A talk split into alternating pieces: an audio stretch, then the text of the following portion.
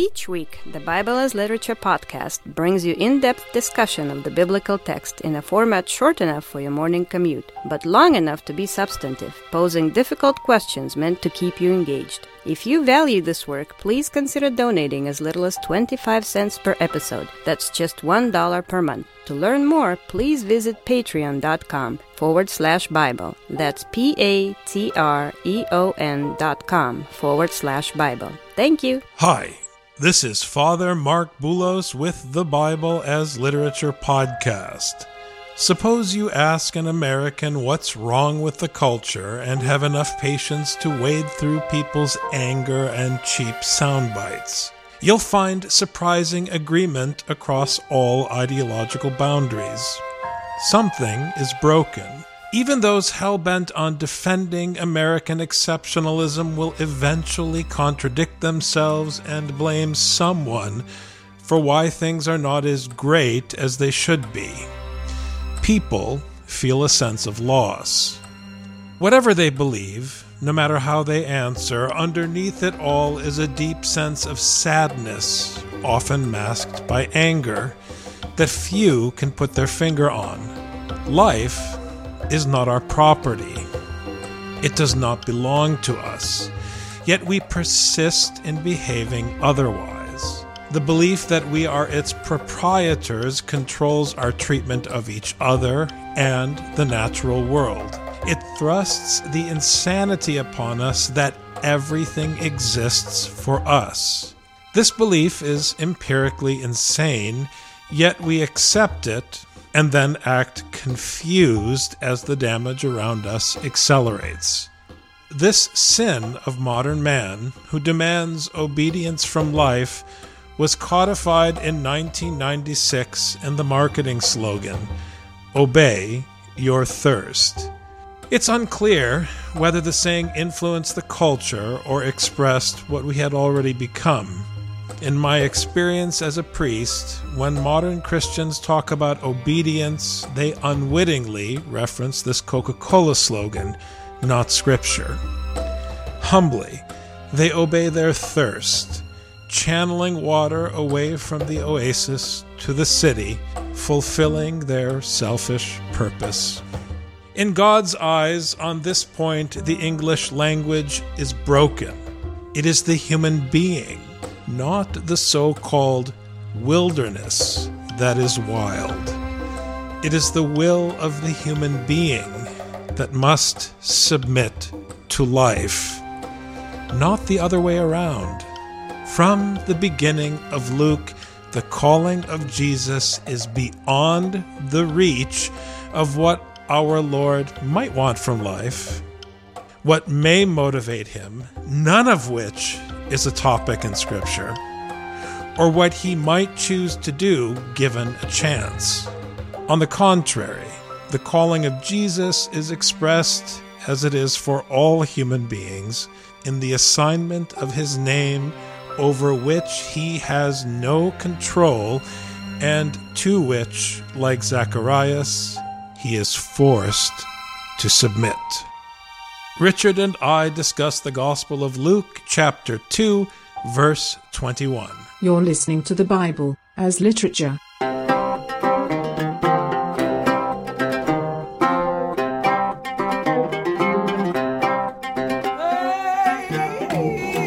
Hi, this is Father Marc Boulos. And this is Dr. Richard Benton. And you are listening to episode 462 of the Bible as Literature podcast. One of the difficult aspects of the biblical teaching that runs contrary to the way we naturally operate in modern society, but is so good for us, is the lack of control we have over our situation as students of the Bible.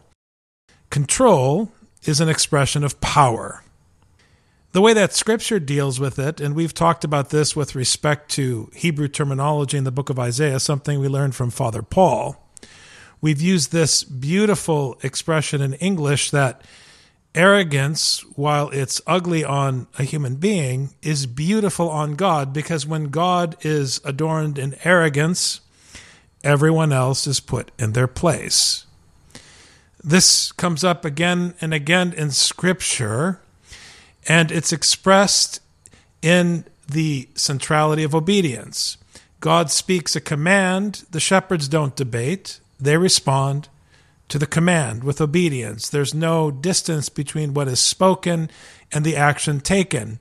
When there is distance, when there is contemplation, when there's reflection, when there's debate, you have the disaster of Zacharias in chapter 1 until he comes around and does what he is asked to do, which takes his personality, his aspirations, his desires, his thoughts out of the equation. Because sometimes in relationships, in community, in human life, in society, what we want our designs, the things that we desire, our aspirations, left unchecked, cause damage. So we have to be trained. That's what wisdom is it's training to check those things at the door. And at the start, and this is something that is not unique to Scripture, but it's something that Scripture keys on. It has historically been common to all traditions. At the start of our short sojourn on this planet, before we can form a word, before we are within reach of what Father Paul recently called the age of wisdom, which is the age of seven, long before we've even reached that age, we are given a name by our parents. And we have no control or power over that name. It is something that we are gifted. And scripture keys in on this practice because it is a biblical sign of grace. No choice, no debate, no calling or vocation in the American sense of the term, where it's something you feel you want to do. It is a calling in the biblical sense, meaning it's an assignment that is handed to you without any deference towards your interest or preference. And that's why it's grace. It's something you have to grapple with. It's a card you were dealt. And this is part of our training not in preference or desire, but in wisdom.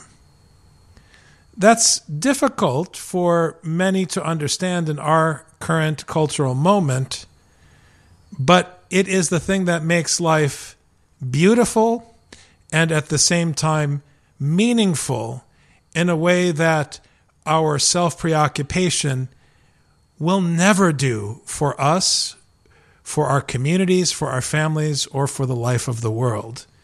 And we have just one such example of this here today in the Gospel of Luke, specifically with respect to our Lord Jesus Christ. What is handed to the child, like you said, Father, it's very important because before the child is able to make any decisions, before the child is able to claim its own destiny or have desires or wishes or dreams or anything like that, there is a story that is handed to him. And thank you for relating this to wisdom. Wisdom is something that comes before us and it will last after us. It's the way of the world that just exists in the way that life just exists. You know, Father Paul, don't talk about my life or your life. There's just life. You know, it's a river that we put our toe in for a while and then we take our toe out, but the river just keeps going on and gets other people wet long after we're gone. That's how wisdom works. And the reminders of these rituals, I think, are very important because the fact that I do the same thing that my father did but not even did, had done to him, and that we continue with that tradition and submitting to that tradition is a way of saying that there is a story that's more important than my own personal story. And there's never been a time when this has been so much in conflict with the way that our society functions. It was not very long ago that if your father was a shoemaker, then you were going to be a shoemaker. What you wanted to do, that was not as much of a thing now, you would make shoes differently than your father did, but the way you became a shoemaker, as your father would find an apprentice, you would make shoes exactly like that master And once you could make shoes exactly like that master, then and only then were you allowed to add your own creative touch. Your creative touch came after gaining the skill, after this body of knowledge was not just handed to you, but you could show that you mastered what was given to you. And only once you mastered what was given to you and could recite it backwards and forwards, then you were able to add. But it took a long, long time of learning and acquiring knowledge and acquiring wisdom. That's why the old men talked about wisdom first. And once they were done, then a young person was able to talk. But only after the old people finished speaking, because only once you can show that you've mastered this, then are you able to speak. In the West, people love to talk about pursuing their dreams and the things that they feel called to do. I gave an example on Sunday in the homily of a man who needed help carrying a gas tank up the hill because his wife was pregnant and his car was stuck and if he didn't get her to the hospital, she would die. And each person that he asked for help explained what was important to them in their life and why they couldn't help him carry the gas tank up the hill. And later I spoke to my daughter that same Sunday on the occasion of her birthday. And my daughter happens to love music. She plays the flute. She is committed to playing the flute and I explained to her that she should pursue her interest in music, but she should understand that she is privileged that her parents were able to pay for her education in this very expensive passion that she has, and that the fact that she gets so much enjoyment and personal fulfillment in playing the flute should never stop her from doing the work that she's asked to do that doesn't give her personal fulfillment. This is wisdom. This is the question at hand.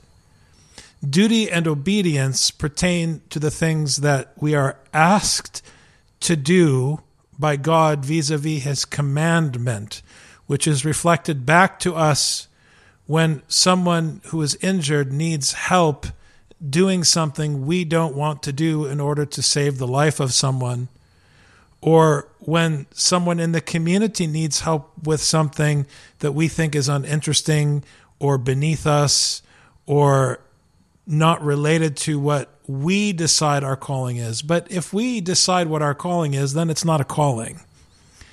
It's tragic the way we have perverted the word vocation to refer back to what we're interested in, which means that it is self referential. But here in the Gospel of Luke, repeatedly, the calling, the thing that is vocalized, is not being vocalized by our inner passions, our inner interests, our inner thoughts.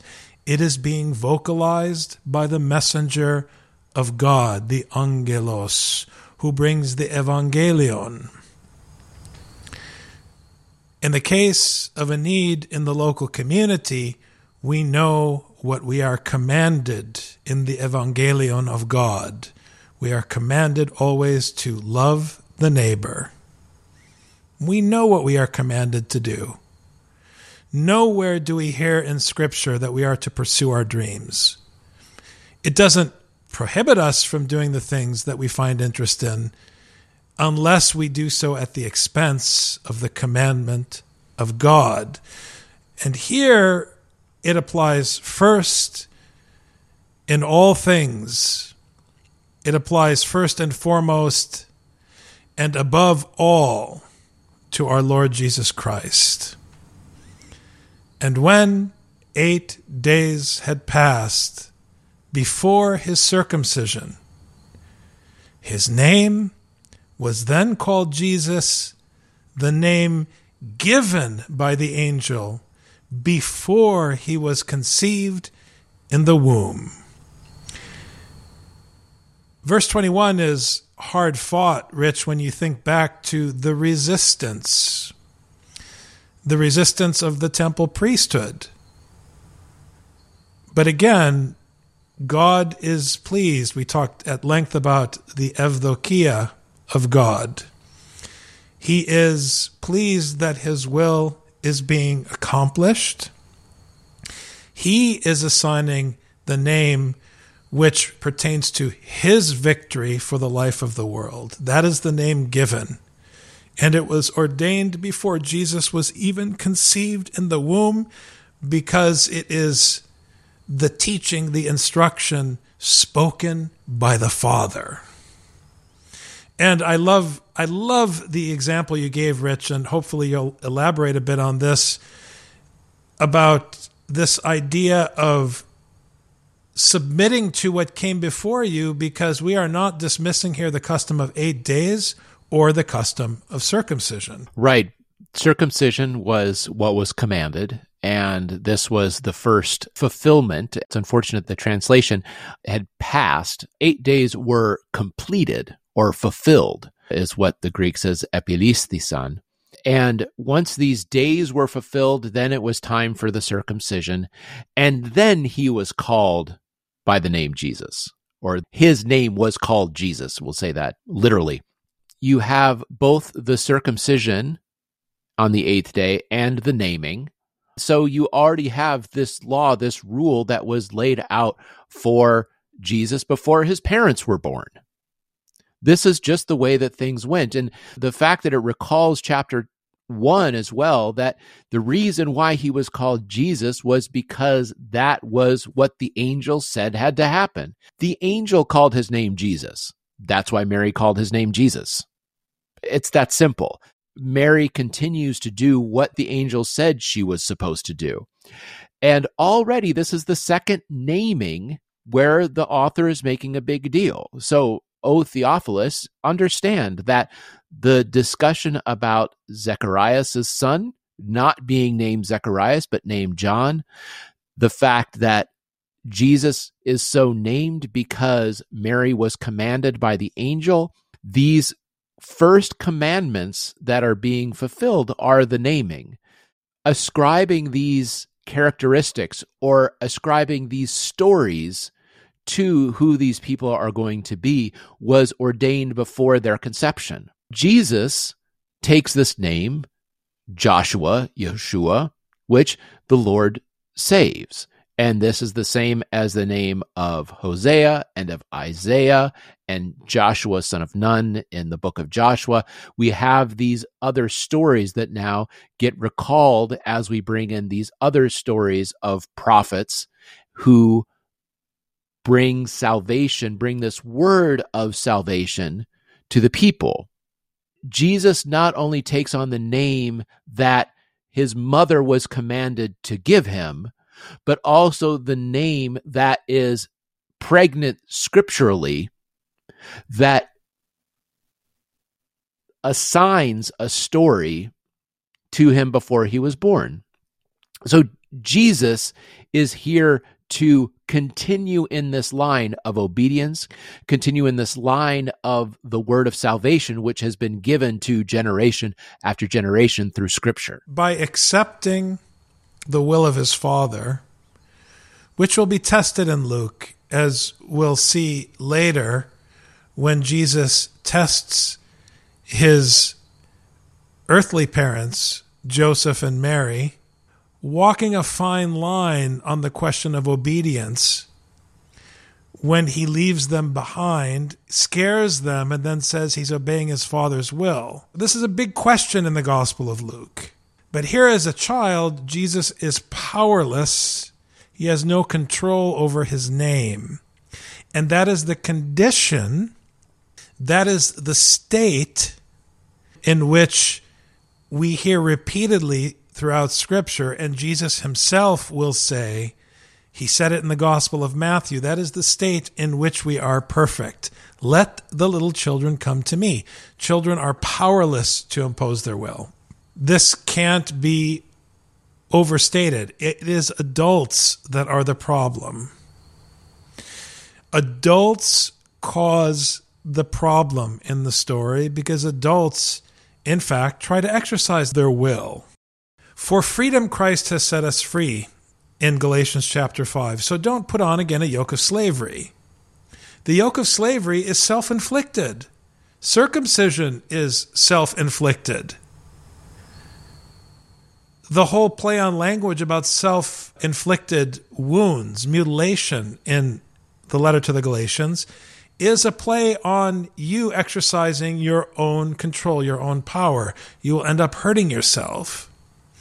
Freedom comes through the abdication of control. It's a question of scope. You know this classic story, Richard, in the tradition of the Desert Fathers, where someone is trying to contemplate God, and then an angel appears to them and says, Here, help me put the ocean into this little cup.